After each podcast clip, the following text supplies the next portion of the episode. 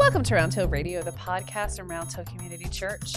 Through our conversations, we discover the holy and the ordinary, find moments of grace and peace, and redefine what we're talking about we talk about faith. Good morning, Ed. Good morning, Leslie. I remembered the intro. I wasn't sure if I would. Bravo. About halfway through, I panicked.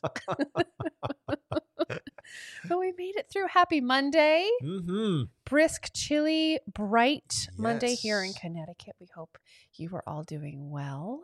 Mm-hmm. And we're glad to be back. Although I realized, so we took a couple weeks off, which was very restorative good. to me, at least. I hope it was to you. I hope it was to all of you.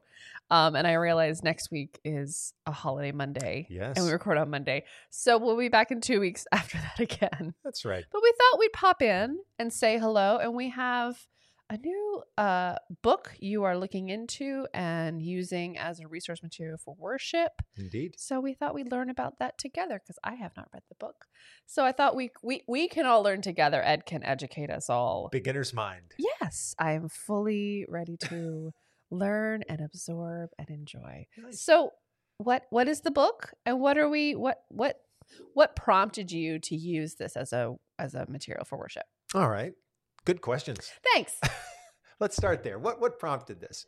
Well, this book is called Deeply Woven Roots: Mm, Improving the Quality of Life in Your Community. And that's something we're thinking a lot about. sure. Especially now, how do how do we improve the quality of life in our communities when in many cases we can't we still can't see one another as much as we would like to. Right. Right. Right. So um, the author of this book is Gary Gunderson. Uh, Gary is an ordained pastor in the American Baptist Church. Mhm. He has spent almost his entire adult life working in the field of public health. Okay. So he has not worked specifically in a church congregational context, although he's a very active member in his local church. But he serves on the faculty at Wake Forest University and he's vice president of the School of Public Health. Mhm. So he brings all of that experience about improving the quality of life in community, especially from a health perspective. Mhm. And uh, by the way, one of the things that they've managed to do at Wake Forest is to reach out to Baptist churches throughout the state of North Carolina to assist with the delivery of healthcare services. Oh wow. The understanding being that when people are in community, they might be more likely to follow through on their appointments and on their checkups because someone is saying, So, did you have that checkup that you said you were going to have this past week? Did you get that physical? So, anyway, that's been one way that he's used to, I think, to advance public health and the state of North Carolina in particular. Wonderful. So this book just seemed like it was ready to read again. It- It's interesting because it was published in 1997, which seems like an eon ago. Yeah. It does. Anything below anything below before 2000 is really yeah. seems like a long, long time ago. It does and it doesn't because I think my brain thinks the 90s were the last decade. right. Okay. There you go. All right. So, you know, Maybe it's, a little fresher. It's a little, you know, it's fine. Well, I think this is one of those books, though, uh, that seems to really be standing the test of time. Mm. And it is the best book I've ever read on the practice of ministry. Okay. So it's really appropriate not just for clergy reading it, however, but for local communities of faith. And here's the thing I like most about the book. At a time when it's very easy to reference the decline of the church, both Sure. in numbers and influence, Sure.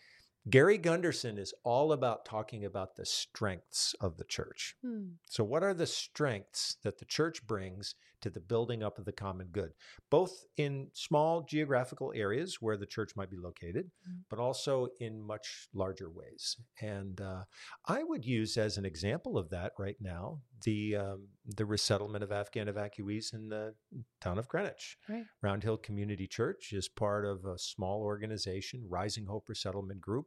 We're together with three other organizations, three churches and one secular organization.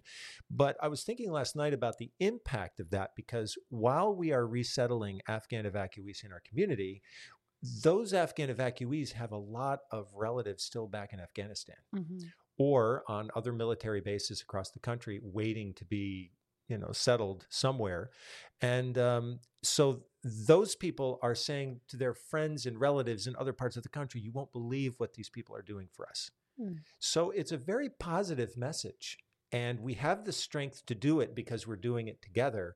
So, for all those reasons, I thought this would make a good book to read. You know, this is Yeah. a good time to be thinking about the strengths that we have to offer.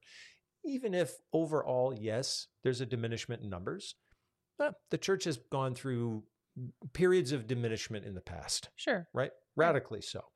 And found a way to navigate itself, remake itself, reinvent itself. So here we are.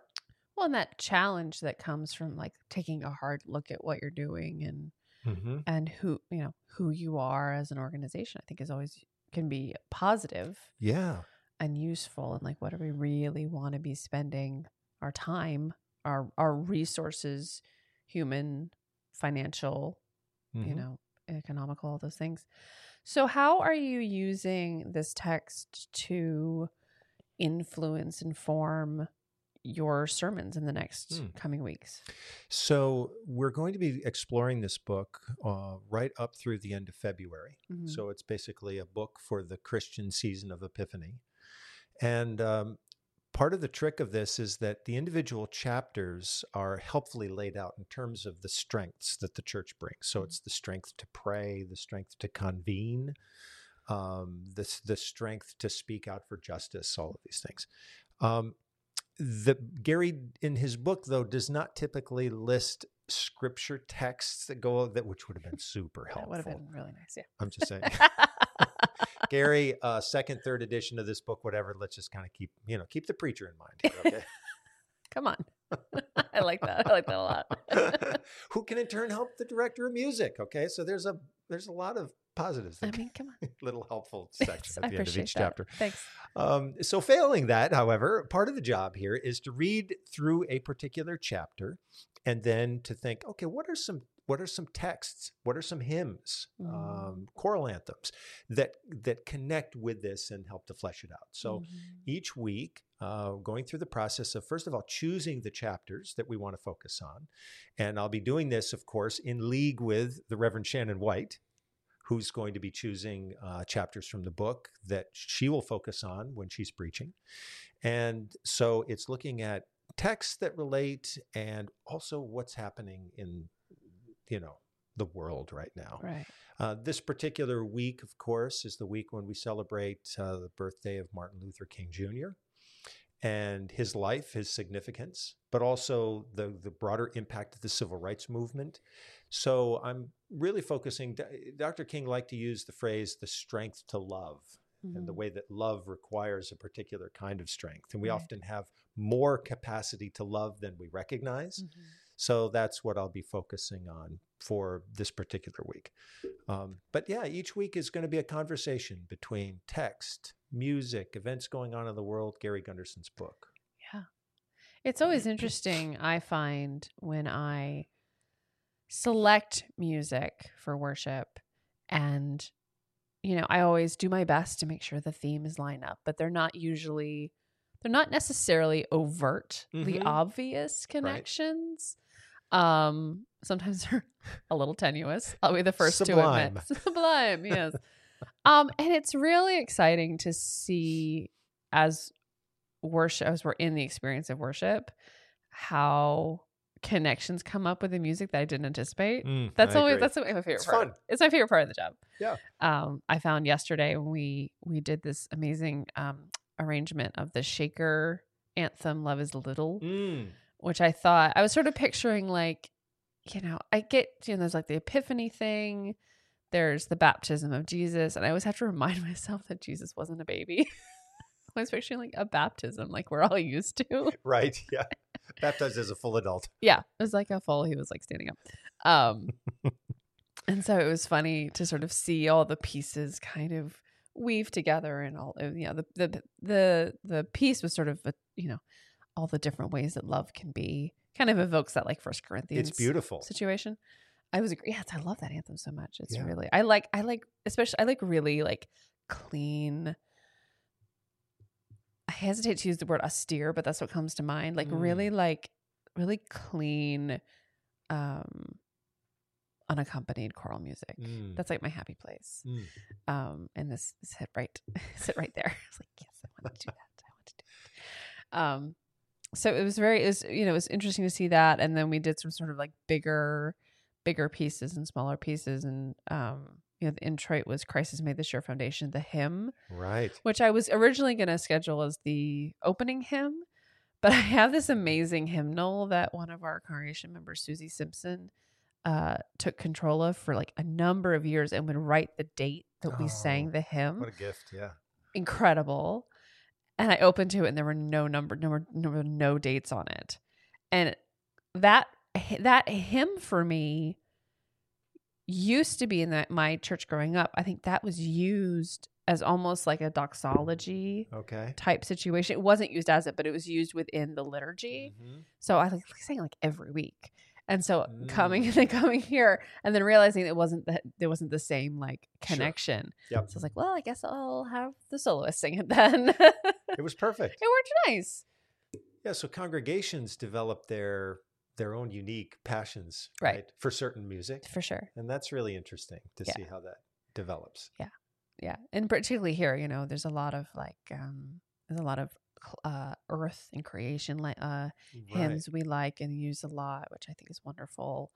You know, they kind of tell you, you know, there's that old saying, and I'm going to butcher it because I can't remember what, exactly what it is, but you know that that congregations sing what they believe. Mm, You mhm. know, like go to your congregation's most sung hymns, Mhm. and that tells you what they believe. Right. Their theology. Yeah, exactly. Yeah, well, you know, it's just I'm I'm thinking Leslie because of this the specific context of Gary Gunderson's book. Maybe another way of saying this is that there are certain hymns for every congregation that make them strong, Yeah. right? Where people yeah. feel like I feel stronger now because Mhm. I've sung that hymn.